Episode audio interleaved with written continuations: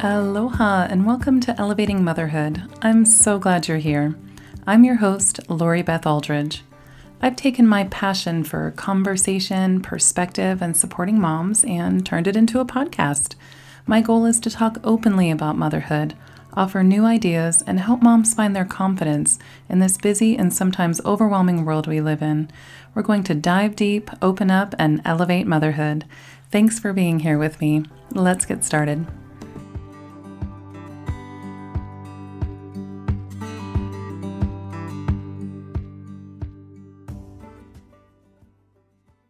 Today's episode of Elevating Motherhood is sponsored by Blossom and Root, a nature based, Charlotte Mason inspired homeschool curriculum company that has been gently guiding and supporting families for years. This thoughtful, age appropriate curriculum begins at the preschool level with options all the way up to fourth grade, with more grade levels being released each year. Blossom and Root is the homeschool curriculum my family uses and loves. The information and ideas and lessons are easy to follow, fun, and engaging. If you're new to homeschool or you're a longtime homeschooler that's looking for an inspired homeschool curriculum to help you gently guide and teach your children, I highly recommend Blossom and Root. Using this curriculum has brought so much connection and joy to our homeschool days. I absolutely love it. Blossom and Root has generously offered a discount code for listeners of Elevating Motherhood. Use the code LORIBETH10, L O R I B E T H 10 at checkout for 10% off your purchase. For more information about Blossom and Root, head over to elevatingmotherhood.com forward slash homeschool. That's elevatingmotherhood.com forward slash homeschool. Today's episode is also supported by Homeschool Explained, an online course I created to help parents find their confidence on their homeschool journey. I used to teach in person workshops here on the island of Maui to help families gather all the information and resources they need, answer all their questions, alleviate concerns, and help them get organized as they started homeschooling. Homeschool Explained is the online version of those workshops. I totally get it. Starting any new journey can be really overwhelming, especially when it comes to rethinking how your kids are going to get an education and that you are going to be their teacher.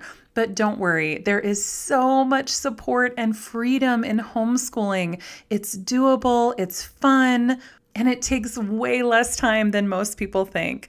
I put almost 15 years of homeschool experience and insights into this easy to follow, easy to use online course that answers common questions, helps you work through worries, and saves you time. No more internet search overload.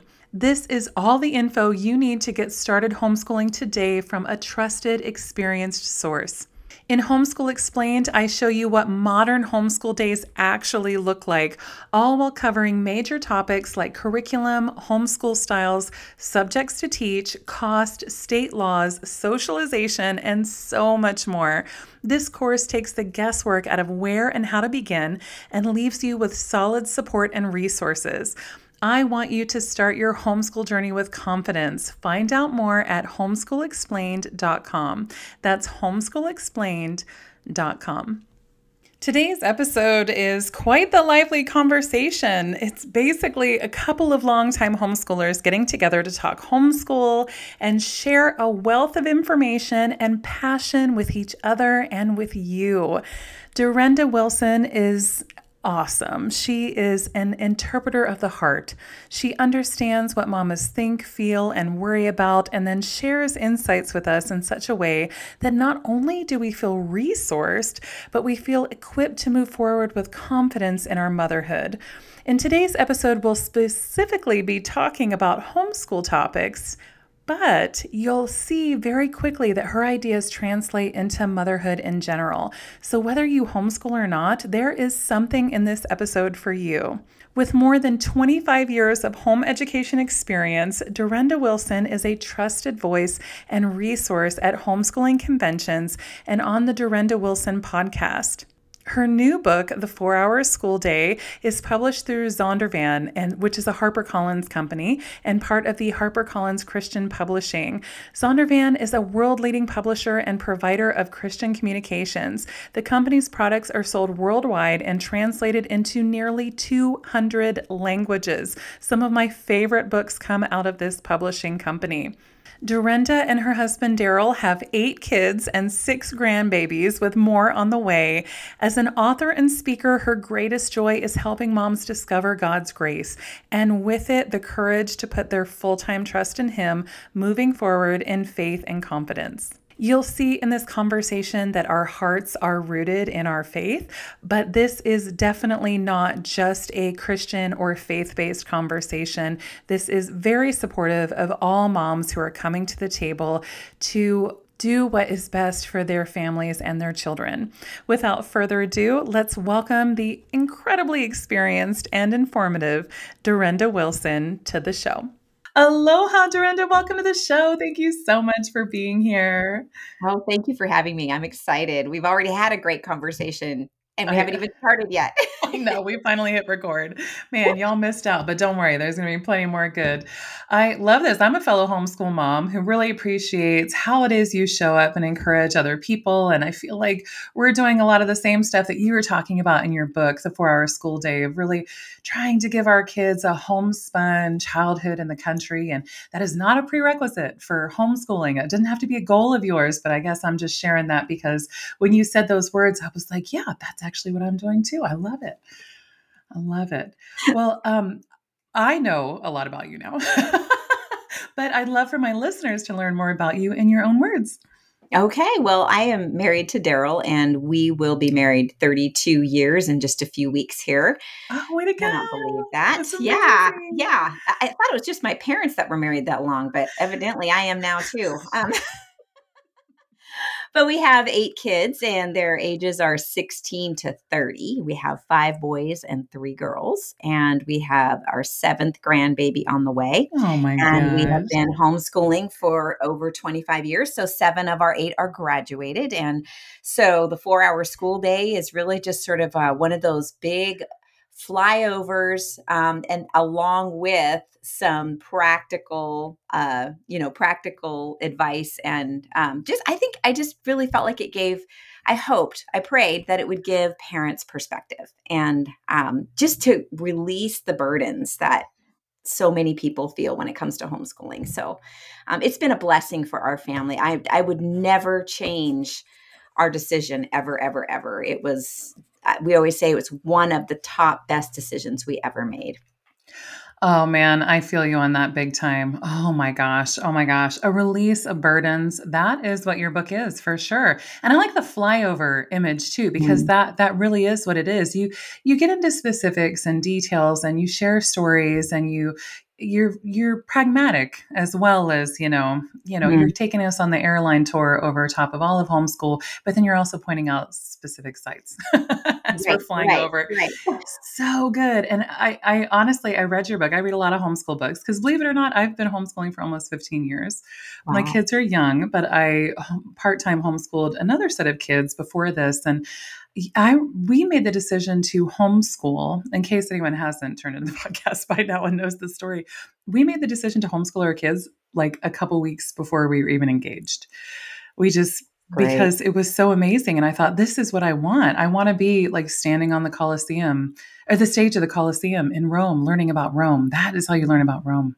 It was mm-hmm. amazing, and I was like, I want to do this for my kids. And what does that even look like? Well yeah, well, we got engaged a couple weeks later. It was all part of the plan, but it was just a wild unfolding. We had our child, you know, within the year after that. And it's just, we've never looked back. And it has been hands down one of the best decisions we have made too. Mm-hmm. And when I was reading your book, I got that vibe. And I, I just felt like you were like my long lost twin as I was reading this. And I was like, well, I agree with everything you said.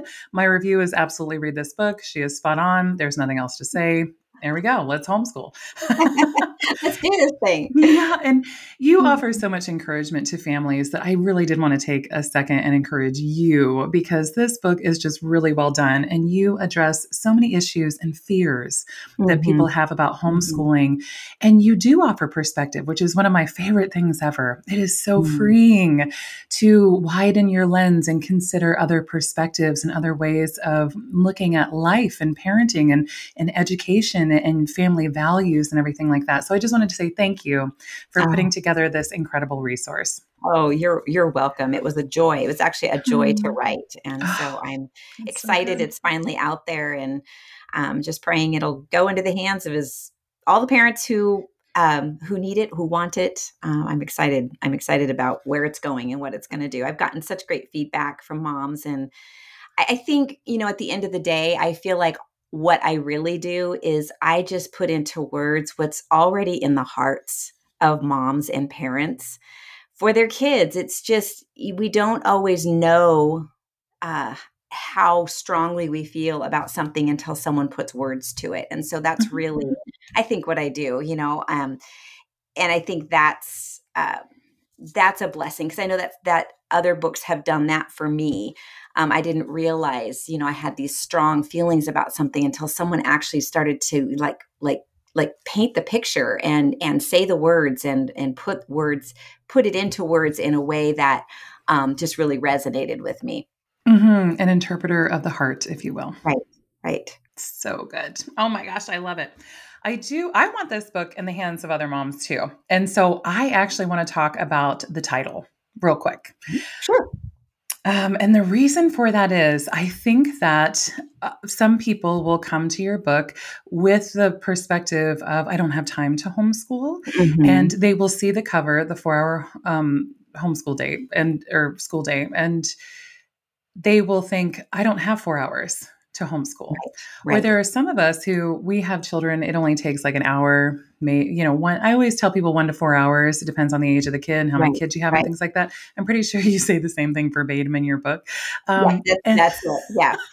so I was like, yeah, she's right on. I was like, man, it's saying a four-hour homeschool day. I think some people will literally come with the with the bias of, oh my gosh, I have to find four hours in my day that I don't have to homeschool. So I'm wondering who came up with the title for this book. Was it you? Was it the It was publisher? not me. It was my I- literary agent. Oh, And when she first introduced it, I said, no, I don't. I, I mean, in my head and heart, I was like, that's, I, it doesn't take four hours a day, except if, you know, maybe they're in high school or they've right. drug their feet, you know, they're in eighth grade and they drug their feet. But uh, no, it, but I, I got to thinking about it because I really just laid it down after that. I thought, I don't think I'm the person to write this, this title. And so I walked away and I didn't call her back for a really long time because I just thought, I don't think this is for me. I don't think this is, I don't want people to look at the book and think I am, um, I'm going to tell them exactly how to homeschool and it's, and it's going to take four hours a day.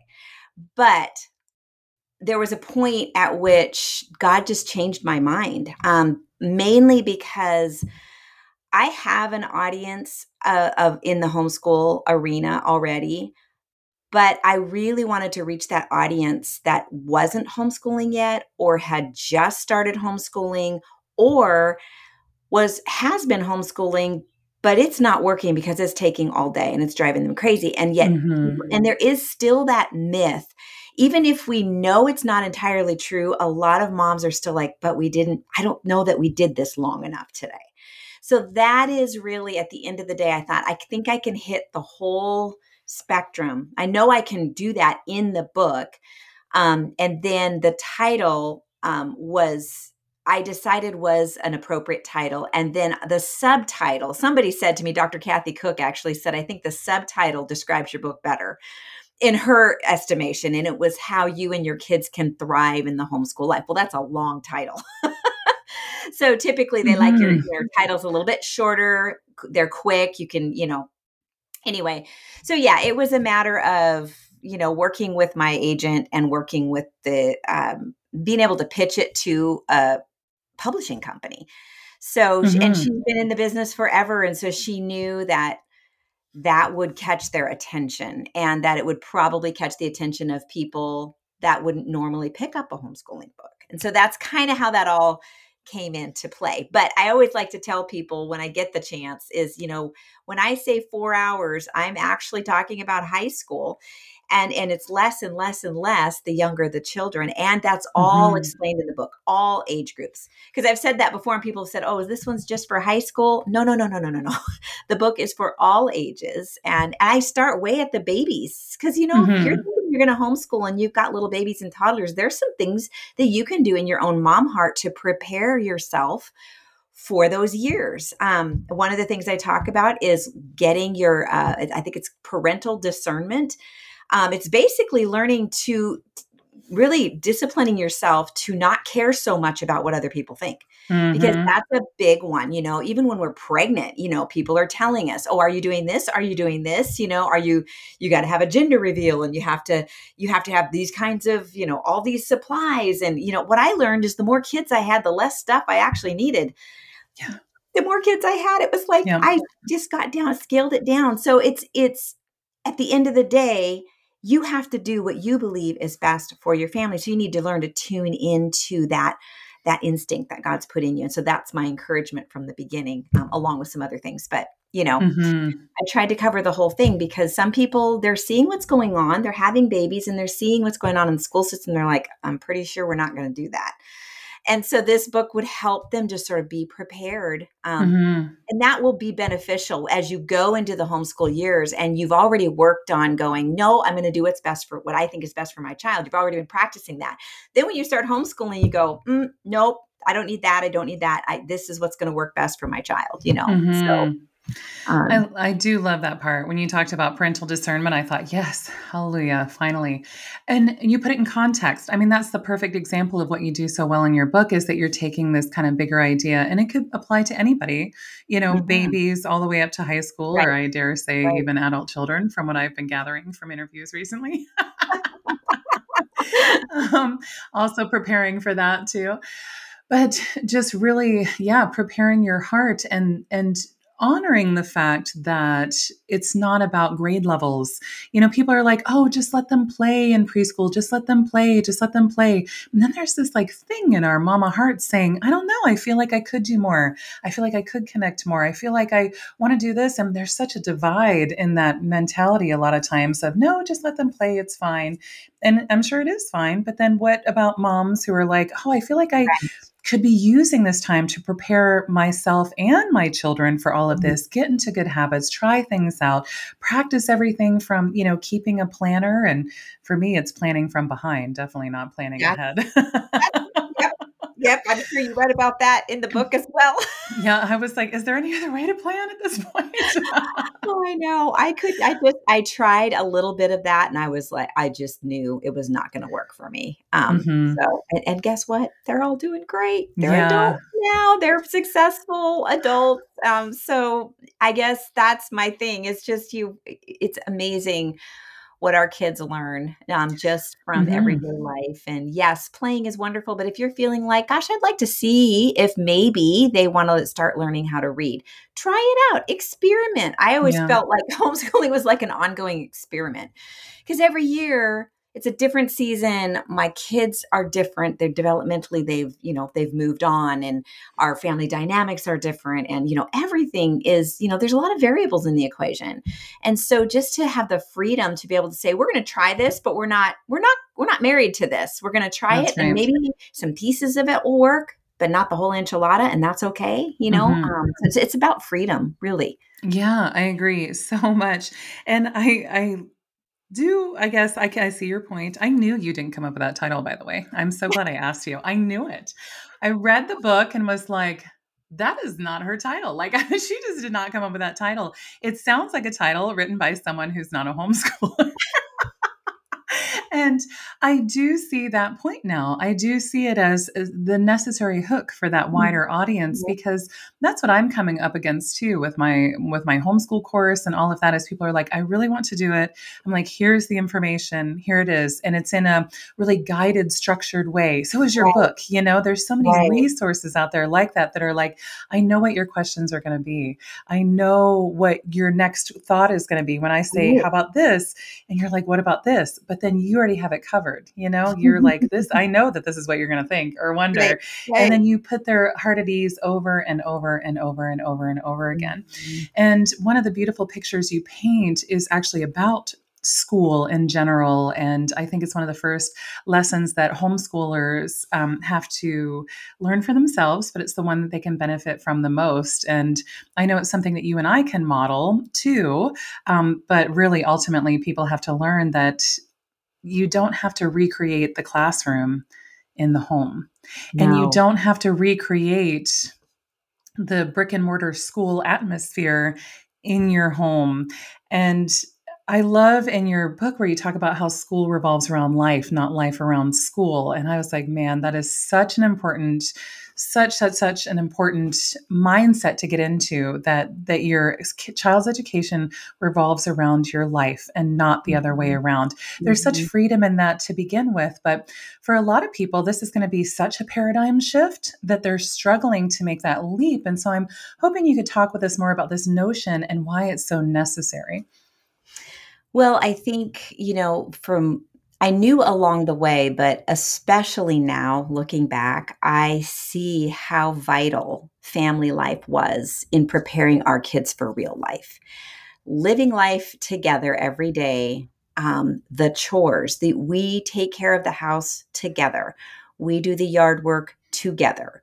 It is uh, everything we do for the most part. Um, is a team effort, you know, because that's what family life is. Of course, our kids got time to themselves in the afternoons, and I talk about this in the book, kind of what our our our routine looked like, and it ne- really never deviated uh, that much until like some of the kids were in high school and they were, you know, they had some activities, but even then, we would limit um, what we did for the sake of our family life because we believed it was really, really important for us to um, have dinner together every night. Did, were there some nights we didn't eat dinner together? Yes, but that was the exception, not the rule. And there was there's a reason that God has made the church and the family the pillars of society. When the family and the church are fraying, society is fraying. And one quick glance around us is evidence of that. So my heart's cry for the the the parents who are raising kids right now is take your kids back and establish a solid family life. And i'm telling you that alone will be a game changer for your kids and their future. Mm-hmm. I'm, I, am telling you it, it makes all the difference in the world. And there are so many reasons for that. And i'll list just a couple right now when I talk about chores, um, there's teamwork involved with chores. You know, one child's chores affect another. There's healthy communication that has to happen there. There's um, problem solving, critical thinking. And you think, well, they're just taking out they're just taking out the garbage and organizing the recycling, and you know, you don't you don't give it much thought. But for a child who is still developing, that is um, that is a learning moment. That is a moment for them to be thinking about organizational skills and what belongs where and their bodies have to cooperate with that thinking and that plan and you know we don't think about it much because we just do it. But as a child growing up these are things they're still developing and so we're helping that to develop by giving them responsibilities shouldering them with um, chores um, and things that make them feel like something bigger than themselves, make them feel part of something bigger than themselves. That's another mm-hmm. huge thing. That gives our kids perspective that the world does not revolve around them. And again, one glance around and we can see that that is uh, a problem. Mm-hmm. Ask any employer trying to employ most young people. Okay. This is where our children will stand out. And this is what has happened with our kids. Um, I've seen this happen with every single child in whatever they're involved in whether it's a you know whether they're involved in the local theater whether they've got a job um, I, i'm telling you they stand out from everybody else and so much of it is because we had routine we had rhythm we had boundaries we had um, uh, we nurtured the work ethic, but we also nurtured the sibling relationships. That is the place where children, that is their first experience learning what healthy relationships look like because these are relationships you live with day in and day out. They are the hardest to navigate because we take each other for granted and we also know that that other person loves us no matter what. So we know that like subconsciously kids know that and so they will you know, they'll treat their sibling worse than their friend. And so this is something we did not allow our kids to do. We we expected them to treat each other first of all the way they would be want to be treated because that's biblical. And second of all, um, we would say to them, would you ever treat you you know so and so that way we would mention whoever their friend was at the time you would never say that to them you would never treat them like that what would you do? Well you might ask more questions and try to understand what just happened here you know so we and and when i asked them those questions i didn't answer them for them. I said what would you do if this was your friend nate? What would you do differently? And i make them think about it because when they have to think about it they have to own it Mm-hmm. If I just tell them it's my thing, and all of a sudden it bounces off of them, and it they never really they don't really attach to it at all. But when I say, "What would you say to your friend Nate?" and I don't let them escape with just a, you know, half cockamamie answer. I let I you know you need to you need to give a real answer. Is that really what you would say to him? Is there anything else you would say? You know so lots of questions. This is something we can gauge as parents and we do that all along the way as we're living family life together because we all know no day goes by without somebody bickering right? But what if we look at that as an opportunity instead of an obstacle we look at that as this is the place we are teaching our kids what healthy relationships look like. And so, what do we want to teach them in this situation? And often for me, it was like, I didn't always know. I was like, I don't even know how to navigate this. So, I would be like, God, mm-hmm. I need your help right now. Can you help me know how to navigate this? And um, sometimes we just hit the pause button. So, I had a few minutes to think about it. They had some time to cool down.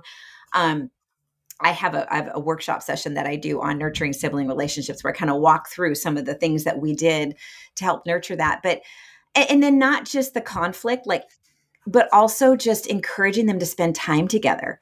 This is another thing that I think is so important. It's easier to let our kids play with the kids they get along with, like the neighbor kids and their best friend and all that, which is totally fine. I'm not against that. But we have to be careful that we're not being lazy and not um, spending time making making sure that our kids understand how important their relationships are. Because i told my kids all along you know you're going to have mostly seasonal friends who will come in and out of your life. You may have a couple of really good close friends who last a lifetime but these siblings here these are your friends for life. And i would tell them when dad and i are gone you guys have you will have each other and you'll always have you know that part of us in each other.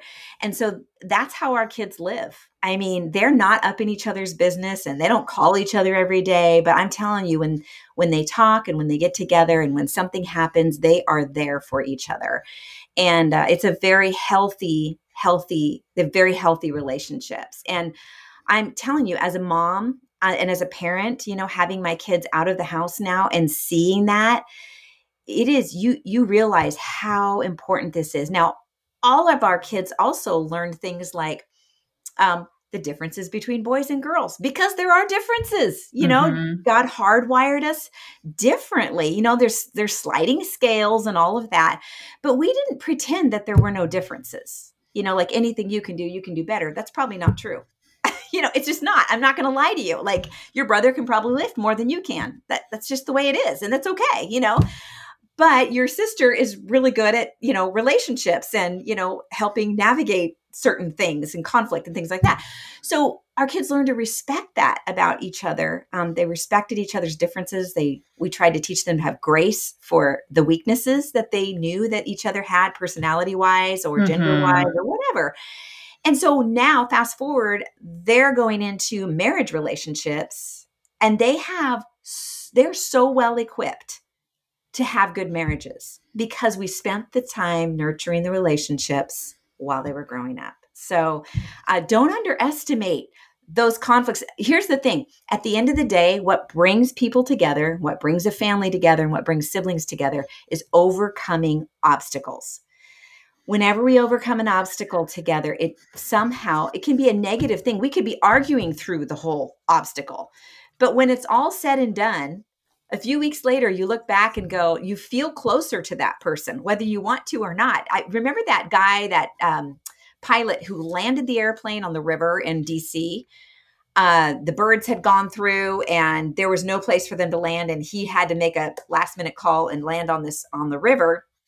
And those people as far as i know that was years and years ago they get together every year because there was such a bond that was created from walking through that together. And the same thing happens with our family. So when a crisis happens in our family, we just stop and say, okay, this is an opportunity for growth and to prepare our kids for life. We may need to lay down math, language, writing, you know, reading and all that for a day, a week, or two weeks, or whatever, as we're grieving the loss of someone or you know, we're moving and, you know, whatever. We're going to lay this down and we're going to focus on walking through this well together. How do we treat mm-hmm. each other when we're all tired because we've been unpacking all day or packing all day because we're moving or, you know, really focus on that piece of it during those seasons. And it's amazing. It's amazing how that brings a family together. Hmm. Uh, see, I love that because a lot of people are like, "Oh, I'm so afraid of spending so much time with my kids. I'm afraid I'm not going to get a break. I'm afraid it's going to be really overwhelming. I'm afraid I'm not going to have the patience." I mean, just the list goes on and on and on constantly.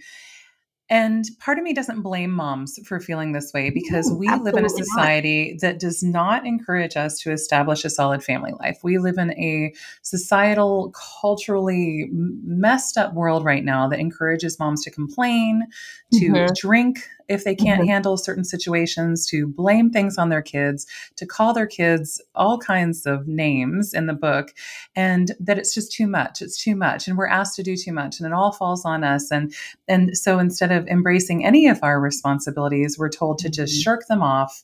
You know, be the summer girl all the time. You know, while also like you know we're not given resources to deal with all the stuff that comes up. But I actually wrote down, and it was a beautiful bullet points um, on how to opt out of that cultural messaging and how to really focus on establishing a solid family life and how homeschool can easily fit into that because there's so much freedom when it comes to the schedules, um, freedom when it comes to embracing your family values and realizing that it's not that we're having to spend too much time with our kids, it's that we are presented with multiple opportunities to do that.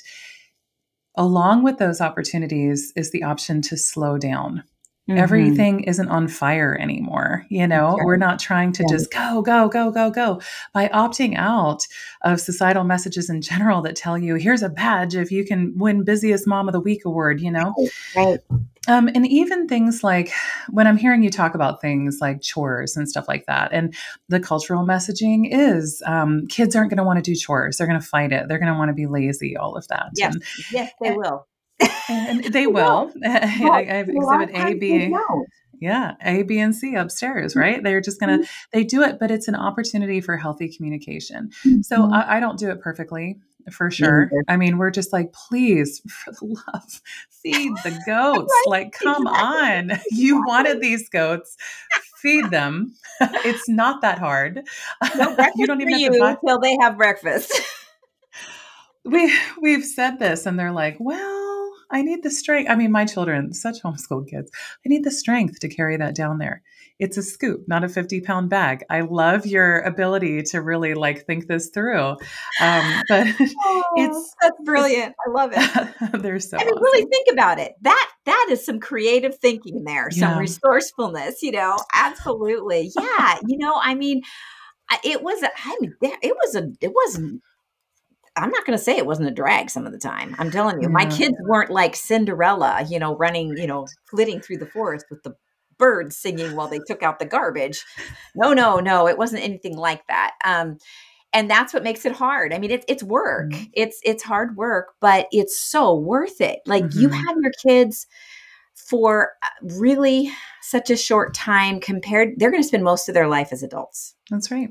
And you'll be parents of adults more than you were parents of young children.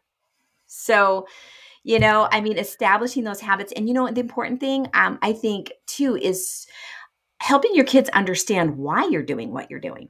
Like, oh, 100%. If I mm-hmm. just tell them, okay, you're going to do this, you're going to do that, I made them part of the process. Okay, these are the things that need to happen um, at home in order to keep our house from falling down around us. So these things need to happen every day So let's talk about who wants to do those things. And now now that can really get that can get crazy fast, especially if you have eight kids like I do. And and you've always got a couple who, you know, they want to run the show. So you have to kind of manage it. But I try to make them as much a part of it. In the end, I always said it's it's my decision. My I get to make the final decision because I'm the mom. Mm-hmm. However, I will listen to your requests, um, but I typically put the uh, youngest child possible on a task.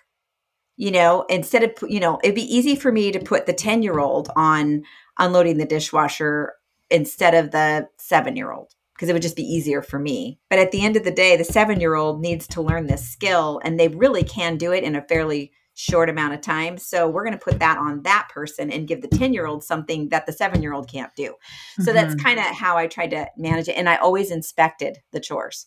I, I made sure that we I had margin every day, like you said, not being in a hurry. That's a big deal. Mm-hmm. Um, it is ha- having the margin to inspect the work because we can't expect what we don't inspect, and so, um, you know, and starting them early, very young, at a very young age, because you know, you talk about them not wanting to do it. Well, at a young age, they typically like to do it because they feel like they're big and they're grown up, and so we want to encourage that. So start as young as you possibly can. And uh, mm-hmm. uh, did you hear that baby in there? exactly. I, I, I do love it because you give it to us straightforward too. Mm-hmm. we need more messages like this that say, "Hey, parents, hey, moms, be careful not to be lazy." Mm-hmm. Mm-hmm. Mm-hmm. It's hard to hear. It's a uh-huh. hard pill to swallow, but it is something that we have to do. I know that there are moments, I know within myself because of my ability to analyze my life and my thoughts and my motivations.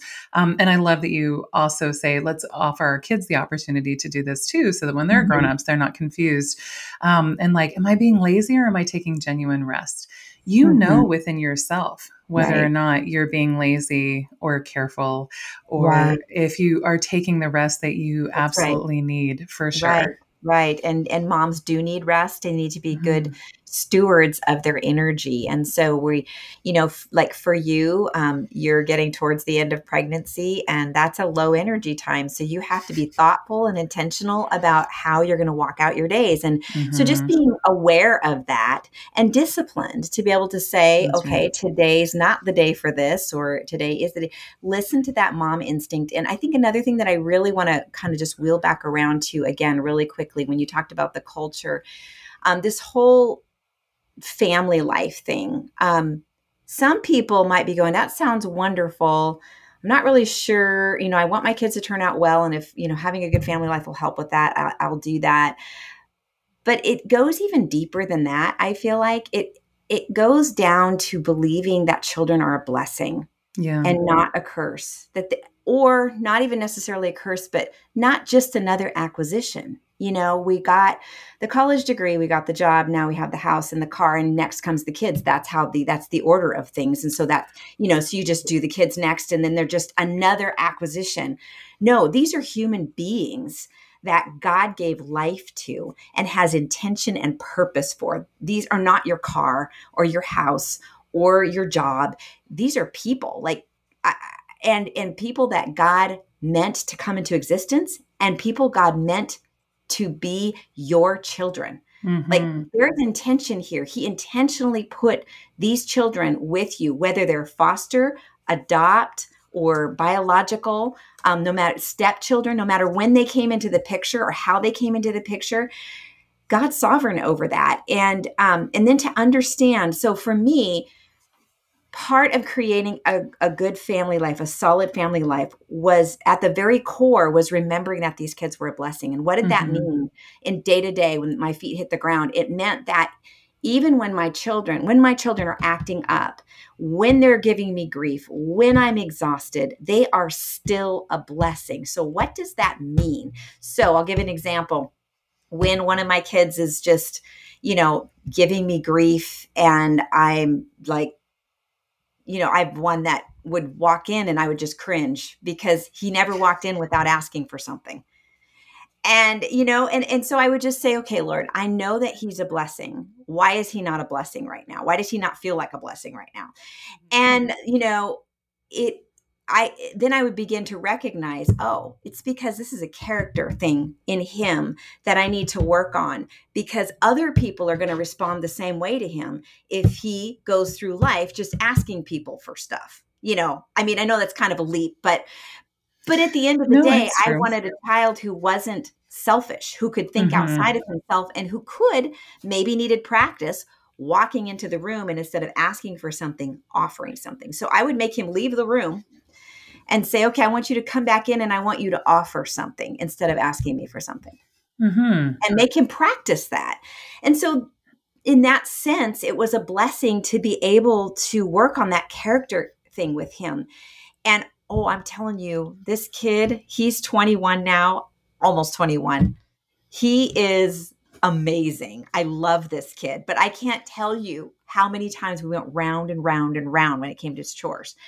Now he's um, he's an apprentice for a commercial plumber, and his boss told us he said I literally have to tell him to slow down, not because he's not doing a good job, but because the rest of us can't keep up with him. and we don't want him to burn out. You know, like we want him mm. to pace himself. That's awesome. And we don't want him to get stressed because he just really wants to keep moving. So anyway, all that to say, um, you know, sometimes when I would stop and say, okay, I don't like any of them right now. Okay.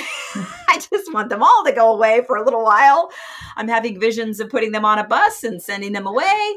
Something's not right here. So, um, so I would say, okay, but if they're a blessing, what does that look like in this situation? Mm-hmm. Sometimes it just meant this is um, a big red flag to me that I need a break or mm-hmm, that's I need right. a mental break or I need to go be alone for a little while.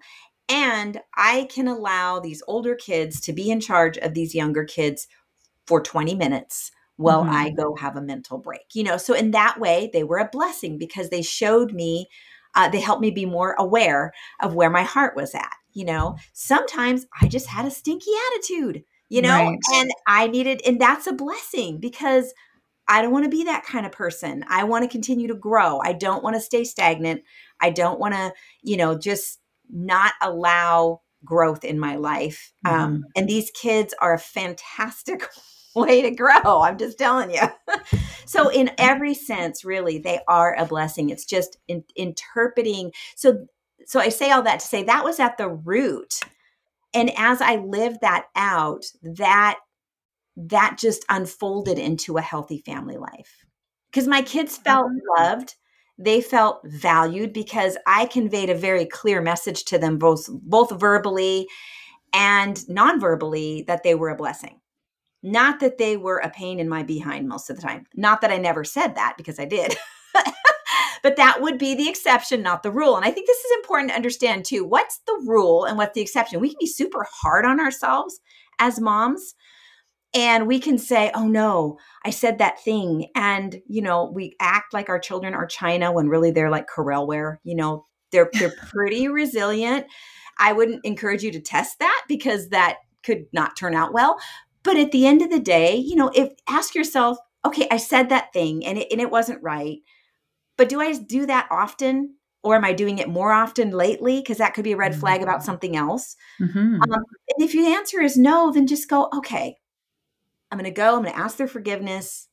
I'm going to ask the Lord's forgiveness and I'm going to move on, you know? Mm-hmm. So I think that's a better gauge of where we are, you know, whether it's homeschooling, it, maybe we're having a bad day and we're just like, this is horrible. I stink at this. My kids aren't learning anything. Stop and ask yourself, was this just a bad day? Or, you know, is this like the rule now or the exception? And if it's the rule, you can step back and go, mm, I think we need to reevaluate some things. A lot of times that's just a beautiful sign that it's we might need to tweak something. This isn't mm-hmm. working, or all of this isn't working for us right now. And we need to make a, a change. So Right.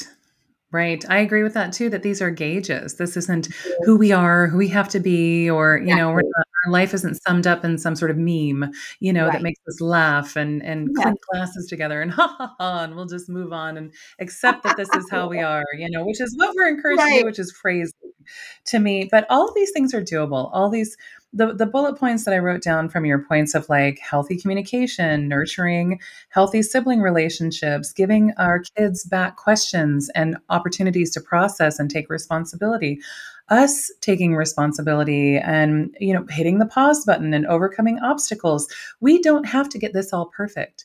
These are just things that we can change our perspective on see them as opportunities for growth see them mm-hmm. as opportunities for us to establish establish a solid family life you know.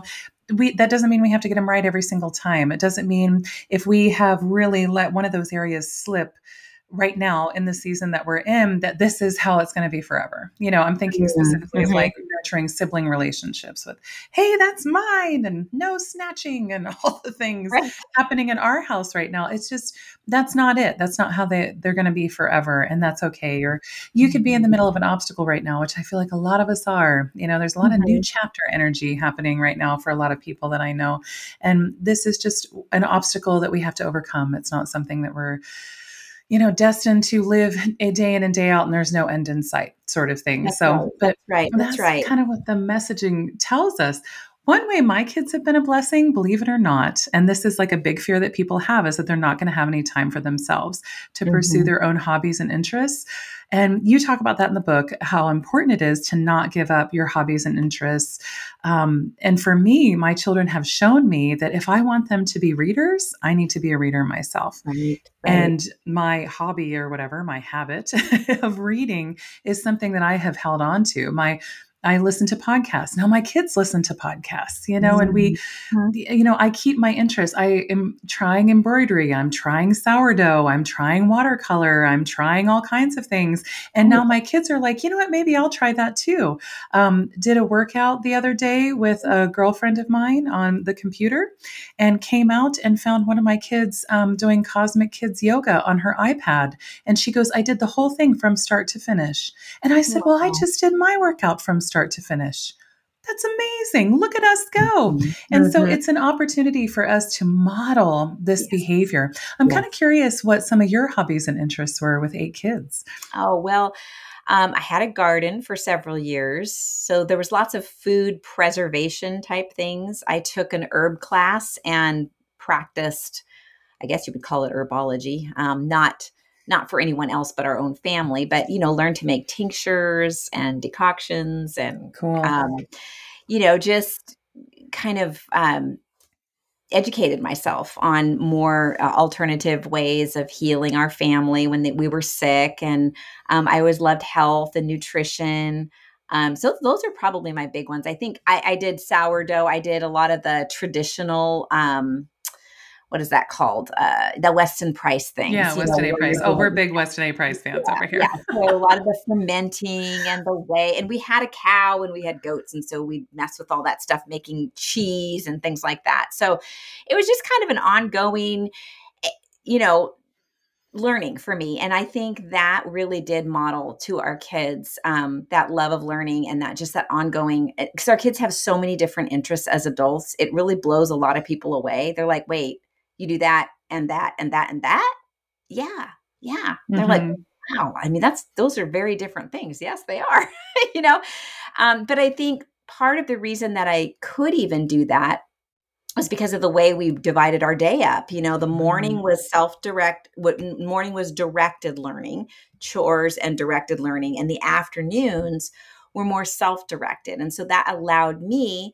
to have some time to myself you know i put them they went outside most of the time i just sent them outside um, and they would do all kinds of things and i hear stories now that i actually never knew about till now some of them are rather frightening but you know i but i've always seemed to get like this little feeling like you should pray for the boys right now okay, I'll pray for the boys. And then I would, you know, go check on them and they were fine or whatever. But I would hear stuff later that I was like, whoa, okay, wow. All right, Lord, thank you for protecting them. But, you know, you got to let them have some of those adventures, uh, especially boys, that danger that, you know, and, and, and can I just say in my defense, not one of them ever had a broken bone. not one. So that was kind of amazing. Well, well done. Lots Your trophy's on the way because man, that's amazing. you know what I'm saying? Is they just honestly they learned a lot about it. for every action there is a reaction you know? Um, okay so let's i'll i'll tell you what our son luke how he described their childhood. You guys are going to crack up. This is great. He just told me this a few weeks ago. He said i would describe our childhood as an aggressive inquiry into the laws of physics. Oh my gosh and it's true, especially with the boys. You know, the girls were more like, let's paint, let's sketch, let's, you know, read and journal and, you know, whatever. Um, the boys were just out there, you know, um, and they're just so much fun, just so much mm-hmm. fun. So I really appreciate that you talk about the differences, um, boys and girls in the book. I felt like, yeah, there's Durenda again, standing up, saying saying how it is, and it's funny because I feel like we're encouraged to say that no, no, no, no, we're all equal. Don't even worry about it. I mean, just to to just an astronomical level, and it blows my mind. And then you go to the playground and you're talking with moms, and they're like, mm-hmm. oh, well, boys and girls are just so different. As a mom of uh, only girls right now, I have no idea what this baby is going to be. I would not be surprised if it's a boy. I would not be surprised if it's a girl. People are like, I wish I had your homeschool day. Like, look at your girls all sitting down painting. Look at your girls like holding and cuddling the chickens. You know, look at your girls instead of like trying to rip them, you know, or like right. get the two roosters to fight each other or whatever it is, you know and and and there is a difference and we talk about it and we openly acknowledge it with one another mm-hmm. Um, mm-hmm. my best friend and her son lived with us for um, six months last year and i'll tell you two-year-old boy energy brought made the house dynamic completely different yes. not in a bad way but just a different way and i could not spend six months of having the four kids here with me most of the time and pretend that he was right anything other than completely different and himself um, in that. And I, I love that you acknowledge it. And so I guess I'm wondering how did you or even still see those differences play out in your homeschool? And I'm wondering why you think it's important to acknowledge it, these differences.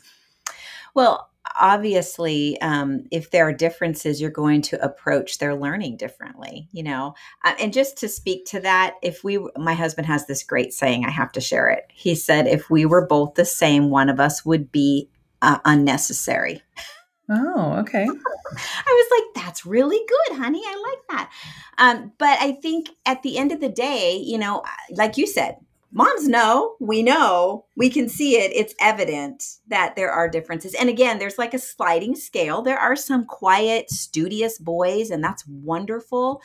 Um, and that's maybe how god wired them but i think for the most part especially younger boys have a lot of energy. And so that's going to change the way that you approach learning how to read I think the biggest difference for our our boys and girls is how they studied things. Our boys like to be more hands-on, especially in the early years. Um, more, I mean, as far as like the girls could handle more reading than the boys could at an earlier age. The boys just didn't have the patience for it. I'd have to give them something to do while we were reading. You know, I know they've got those little fidget things now. They got all kinds of stuff out there to, you know, I mean, telling you, if you can't homeschool now, you know i mean there's so much available to help you with these types of things. Um, mm-hmm. um, sit on a medicine ball while they're doing their schoolwork. You know some of my boys they needed to they needed to hang upside down on the couch you know with their head downward reading their book. That's how they wanted to read. But that's the beauty of homeschooling. Can you imagine a child trying to do that in a classroom? Especially yeah. boys. Are just classrooms can be one of the very worst place for a little boy because they have so much energy and it's good energy. Like it's if we can just direct it. I tried to direct it to, you know, active play, you know, between subjects. They would jump up and down on the trampoline or run around the house or go ride their bikes. And I'd set a timer for 15 minutes, you know, and then, you know, because I would otherwise I would forget about them. I know. noon, noon would roll around and I'd be like, wait, hold on. I know. I know with all of my heart. and then we just have to move on with our day because I'm not going to do this all afternoon. So we'll just start over tomorrow. But um, but yeah, those were the big things. And like when we and, and I think too, the other thing that my boys did that was really different was, you know, I encouraged um independent learning as early as possible for all of our kids. Um, and I, t- I have a whole chapter on that in the book, but our boys, especially, there was something about not wanting mom's help um they i would look over because i you know i would be always available like they're doing their work but i would say i'm right here if you need me for anything um, but i didn't ever stand up and do the teacher i never did any of that mm-hmm. i'd say here's you know here's you guys know this is what you're supposed to do every day so here are your books go to it and um, so they'd be working and I'd be, but I kept a pulse, you know, I kept looking, I'd look at them, see what their expression was, how I thought they were doing. If I saw them struggling, I'd wait a little while, let them, you know, let them struggle threw it because they they need to be able to kind of struggle through some of those problems. That's how they learn to problem solve. Mm-hmm. If we go in and rescue them every time, they never learn how to work it out. So I'd let them do it, and then I'd realize maybe one of them's just still not doing well, and he's you know, through his pencil. That's a pretty good sign. Yeah. So I, you know, go over there and I'd say, "Hey, bud, you need some help?" And they would just be like, "No, I want to do it myself." And i that happened so many times and I, I always walked away from that wondering i i did i do the right thing by leaving? Because you know i, I kind of doubted myself but um i think at the end of the day i look back i went with what my gut was and like if they were that adamant about I had to not take it personally, first of all, because as a woman, you know, you're kind of like, hey, I'm just here to help. Don't treat me like that, you know? But they're struggling and they're wrestling with something. And we need mm-hmm. to let them in their boyness conquer that thing because it is so important for them to be to conquer things and that's just part of how they're wired that's how god put them together and so don't take away that privilege of struggling and conquering you know um, i think that's just super important so those are just a few things and a little side note I had somebody in the homeschool community that I asked for an endorsement who would not endorse the book because of that chapter. Really? Mm-hmm. Yeah, it was really interesting. I wasn't completely shocked, but I was a little shocked. I was like, interesting, really? interesting, very interesting. Yeah, it was, it was, it was really interesting, and to me, that just showed that that is kind of permeate some of that is permeating our culture. Mm-hmm. But like mm-hmm. you said, at the end of the day, moms talking together, we know, we mm-hmm. know better than that. So let's just not pretend that it's something it's not. And let's work with what is because it's beautiful. Mm-hmm. I mean, it's this is how they're wired and this is there's a reason for it. Mm-hmm. So interesting because I think it circles back around to cultural messaging and opting out of cultural messaging that is not serving our family. So right. I am not saying that this is even like a, making it political at all. You don't make it political in the book. You just say, by the way, I'm seeing some stuff saying that you you there are no differences and that you should not recognize these differences and you should try to teach from these differences. But really what you're what you're saying is there are differences. Every child is different boy, mm-hmm. girl, age, characters, lessons that they were planted on this earth to help us realize, realize themselves. You know, it's very complicated and dynamic. And if we take out this basic, a very basic um, difference and fundamental difference, and we're trying to ignore that when our gut is telling us there is a difference. I guess you I, to me it just was you giving us permission to honor that difference if it was something right. in our gut that was speaking up and saying how can i best serve my children? How can i best uh, show up for them? And sometimes it really does come down to having different expectations for every child which i mean not like unfairness not thinking like that's not fair sort of stuff but but more like oh okay this is your age right now. This is your space in life. This is your season. I'm going to see you for who you are right. all of you the whole person and i think that that's really important and honor so, it yeah. you know and honoring it. I think that was the thing. I honored the boyness of our boys mm-hmm. and they to this i mean as adults they're so grateful um, and they're very they're they're confident not in a cocky way but they're just they're confident in in who they are not just their personality mm-hmm. um, and that kind of thing and their giftings and their bents and all of that but and their ability to learn because mm-hmm. they all know how to learn um, mm-hmm. they uh, but but confidence in um, in their manness, you know, in their manhood. Yeah. And and it's it's a beautiful thing. It's it's it's really they're they're thriving. And mm-hmm. I think that's what we really want at the end of the day is we want our children to thrive as adults. And we see a lot of unhealthy adults mm-hmm. out there who aren't navigating life well at all. Mm-hmm. And um and our kids can be such a blessing to the you know to the world and and you know when we take the time to nurture that at home and just nurture have that kind of nurturing atmosphere. Because um, i think at the end of the day i always tell moms be mom first. That's right. Um, you know if you're mom first and you're working out of that nurturing nature teaching is going to be natural for you. Um, you're going to teach in a way that comes natural for you for the kind of mom that you are and um, and the learning will also happen more readily because your children will understand that what you're trying to show them teach them or whatever is coming from a heart of love mm-hmm. and care and it's just a completely different spirit than um, me just saying, okay, now turn to page blah, blah, blah. Right. Now we're going to learn about George Washington. You know, um, it's so much more than that when we're having relationship with them and we're in this really great conversation about George Washington and we watch this documentary together and we point out interesting things and I ask them questions that I think might be, you know, engaging and I see where they're going with something and I give them the resources to keep going until they're done with it and they're right, you know, they don't want to do it anymore, you know. So, mm-hmm. yeah, that whole nurturing, I think that's the big big word that I would love for moms to hear is just nurture your children, you know, um, because they they will grow up confident, healthy, strong, um, they, because they'll feel valued. That's I think right. that's the other thing we want our children to know that they are valued um, and and children feel valued when we look in their eyes and we listen to what they have to say and we talk with them and we don't have to do everything with them but we do the important things with them, you know, because as moms, we need time to ourselves too. We need mm-hmm. time to mm-hmm. do other things. And that's why I broke up our homeschool day the way I did, because that just worked so well for all of us, not just mm-hmm. the kids, but for me too. It kept helped keep my sanity well most of the time.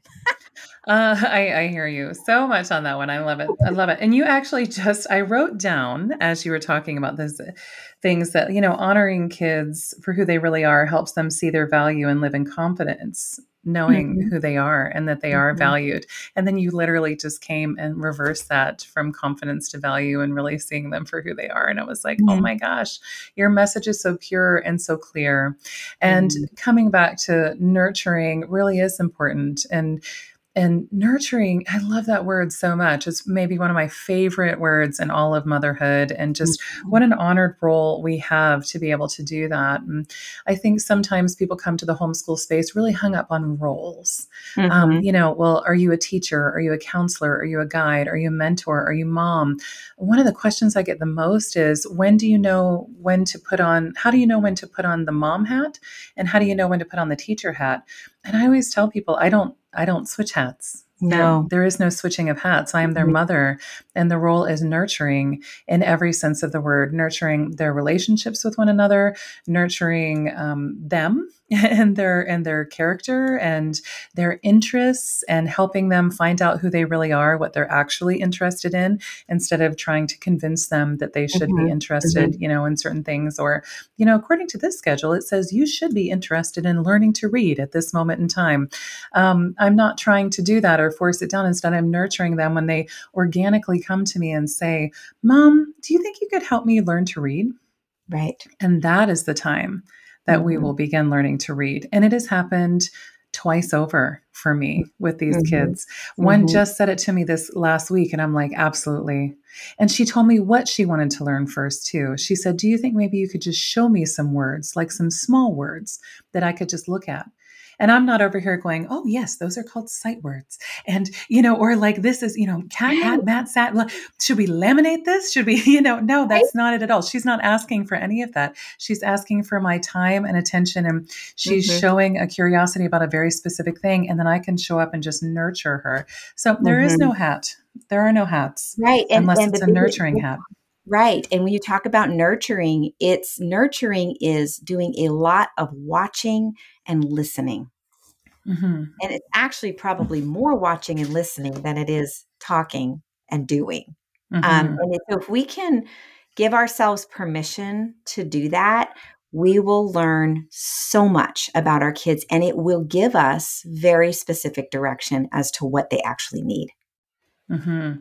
I love that. I am going to ask you one last pragmatic question because you're the queen of pragmatics.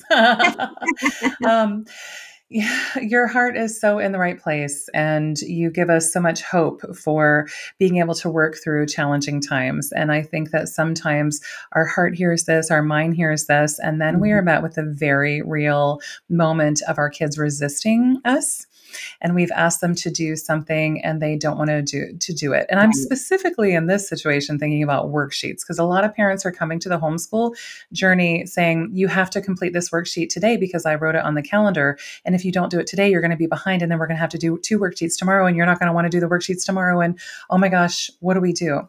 Right. A step beyond that is we then start to analyze why it is our kid isn't doing that. Um, I hear a lot of moms say this. They're like, oh my gosh, is it just, are we just having a hard moment? Are we having a hard day? Is, is my kid lazy? Mm-hmm. It, you know, is this a larger character flaw that I have to work through? Like, this is right. legit what people start to think and they start to spiral. And next thing you know, they're hovering over their shoulder at the kitchen table, barking at them, saying, I don't have the patience for this. And the kids looking up at them, going, Yeah, I don't have the patience for this either.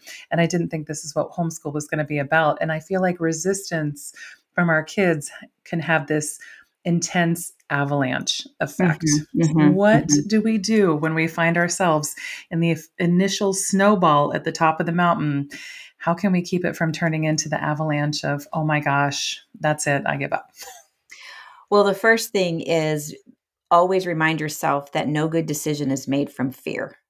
And what you're talking about there is fear fear of not doing enough, fear of not keeping up, fear that your child, because the, the honest truth is, you're, you can't control, you really can't control what your child is going to decide to do and not do. Now, obviously, I am all about being the parent and all of that, but when it comes to schoolwork, it's it's a tough one. It's it, it you you can make them do it. It'll be at the cost of the relationship. Um, and you you know that that's probably not a good idea but at the same time you really want them to be making progress so the first thing i would do is just remember that take a breath and remember that no good decision comes from fear try to kick fear to the curb right off the bat and instead put that energy into asking some questions um, I always like to, okay, so if you're worried about a character flaw, I would say, first of all, is this the rule or the exception? What I mentioned earlier. Okay, is this just a bad day? Is this the third bad day in a row? Is this, you know, one bad day last week and one this week? That's still totally acceptable. It's still now, it's still the exception then and not the rule. Okay. So ask yourself that. And then ask yourself, this attitude that this child is giving me is this does this only happen with schoolwork? Or does this also happen with chores and anything else that i ask them to do? Because what's going to end up happening um, is that's going to tell you whether it's the schoolwork that's the problem or the character that's the problem. Mm-hmm. so if you know it's the character it's happening on all these other fronts too then maybe putting the math down and working on the character would be a better idea. And I do things like I would practice, I would have training sessions, whatever was going on. Like, say they're just answering me disrespectfully consistently, not just with the schoolwork, but with everything else. Then we're going to practice. So I'm going to tell you to go do, um, I want you to go um, take those pillows over there and put them on the couch. It can be anything. It doesn't have to be anything, you know, productive, just something where you're telling them what to do and they're following through on it and saying, yes, mom, or whatever you want them to say. I, I tried to encourage my kids to say, yes, mom, okay, mom, whatever, something, some sort of verbal acknowledgement and to say it in a tone that was respectful. So, of course, that usually didn't go well the first few times because they're in a habit you know so we need we're breaking a habit so i would say okay let's and then we would just keep doing it until they had consistently respectfully answered me and gone and done the thing And so that means maybe we're not going to get the math lesson done that day. We might not get any other homeschooling done that day. But at that moment, that is what needs to be dealt with. And because if it's not, nothing else is going to go well. Mm-hmm. You're going to continue, you're just going to, you know, um, wait too long and it's going to be frustrating for everybody. So um, now, if you've done this and you realize, no, they're great at, about the chores. They, you know, m- the rule is they're respectful. They do what I tell them to do over here. It's just with the schoolwork. Then there might be something wrong with how you're approaching schoolwork. Um, some of my kids, I would tell them, I would just ask them. That's the first thing I would usually do. I'd be like, why don't you want to do this? Well, this is stupid. Well, why do you think it's stupid? Well, because we're never going to use this in life, blah, blah, blah. Okay, well, I can explain to them how they are going to use it in life. Um, and if that doesn't work, then maybe they're going to say, um, there's just so many problems here and it takes me so mm-hmm. long. And I say, I look at the problems and I'm like, oh, well, they all kind of look the same. So uh, why don't you do every other problem? Do one, three, five, seven, nine, you know. And all of a sudden, I've cut their workload in half. They're still there's because some of the schoolwork out there is super repetitive because some kids need that. And you as a mom can go, no, okay, how about this? You do every other problem. And if you get, um, you know, only one or two wrong, then, you know, then you don't have to do anymore. Something like that. So we can actually come up with that kind of stuff. But mm-hmm. my big thing is getting feedback from the kids. What is it? Are you, are, is it just, you know is it actually math that's bothering you or maybe they're anticipating the next subject that they really really hate and so you know you, you just got to ask them lots of questions mm-hmm. they will mm-hmm. tell you eventually and they're so much better it's better to hear it from them because then you're actually getting the real answers instead of just taking a stab in the in the dark.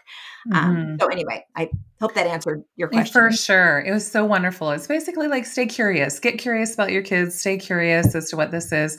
You gave us a super simple way for us to determine if this is like something in the moment that actually has to do with school, and it just widens our lens. You know, it takes us out of that mm-hmm. moment, uh, gives us an opportunity to press the pause button instead of being like, ah, but I, but I you know, said we were going to do this from 9 to 9:15. Hurry, hurry, you know, that you know, just putting that pressure on ourselves and our kids. And one of my favorite things to do if um, they're resistant to the ideas presented in a book our curriculum is to say all right so what is the what is the skill that they're trying to get you to right. learn here right. um, you know is it this story you know what are they trying to teach you here what are they trying to get out of this they're you know they're asking you to do this because they want you to be able to summarize really well and i can tell you as a podcast interviewer like this is being able to summarize things is one of my favorite things, you know, and I use it all the time. And um, it helps me learn things faster in books. And I, anyway, I just basically break it down for them and say, okay, well, if we're learning about money and this worksheet doesn't interest you, let's go count our money. Let's see how much money we have. Let's go dig right. in the couch and see if we can yep. find any yep. money in there, you know? Yeah. Let's go get, like start getting all the money out of the car any of that sort of stuff helps them learn and gets them physically moving and brings it into real life. Like, okay. could we actually buy anything with the with the change we have in the car? The answer is probably no, but. But it's something that they could find out. And there's just so many options. I love this. You have helped us have this constant perspective of we're not stuck. We're Mm-mm. not stuck. No, you're not stuck. You're never not stuck. Mm-hmm. It might mm-hmm. take a little time to sit back and process and watch and listen and yeah. ask questions, but you will figure it out. You know, yeah. I, I, just, I have full confidence. Oh, thank you. Yes. And if Durenda's saying it, she means it, you guys. I can see it on her face. well, you offer so much loving support for families. And I was wondering if you could please share a little bit about the support that you offer. And I'll be sure to link to everything you tell us in the show notes. That'd be great. Um, of course, the four hour school day, which is available at most booksellers, Amazon, your local bookstores. I always encourage people, if you can, buy it from a local bookstore because we love supporting local small businesses. Um, you can go to my website and and click through to get that. And let's see, my website is durendawilson.com and I have written posts there. I probably the biggest uh, thing I have on there are my podcasts, but you can also listen from Apple, Spotify, you know, all kind of the, the major platforms. And it's just the Durenda Wilson podcast. Oh, So good, so good, so good. Bookshop.org is also a great way to go to one central site and Mm, shop local too. And they've just given millions of dollars to um, local bookshops. So it's an awesome. interesting, interesting outlet there. Oh my gosh. Thank you for all of that. Thank you for everything you've offered us today. Thank you for taking the time to write this book too. I also listened to it on audiobook and really enjoyed that as well. Made it totally doable. Everything that you offer us reminds us that this life is doable. It's a blessing. We have an honored role of nurturing our children and building their confidence. And when we do that, we we build our own as well and can see our worth so much easier. Durenda, thank you so much for all you do. I really appreciate you. Well, thank you for having me. This was great. That's it for this episode of Elevating Motherhood. Thanks again for spending your valuable time with me today. I hope you found some insight and inspiration, or maybe a little of both. If you like today's show, please leave a review on iTunes. I use your feedback to plan future shows and cover topics that serve you. You can also connect with me on Instagram and Facebook. Links to those accounts are in the show notes. For more information, including today's show notes, head to elevatingmotherhood.com. That's elevatingmotherhood.com. Thanks again, Mama. I appreciate you.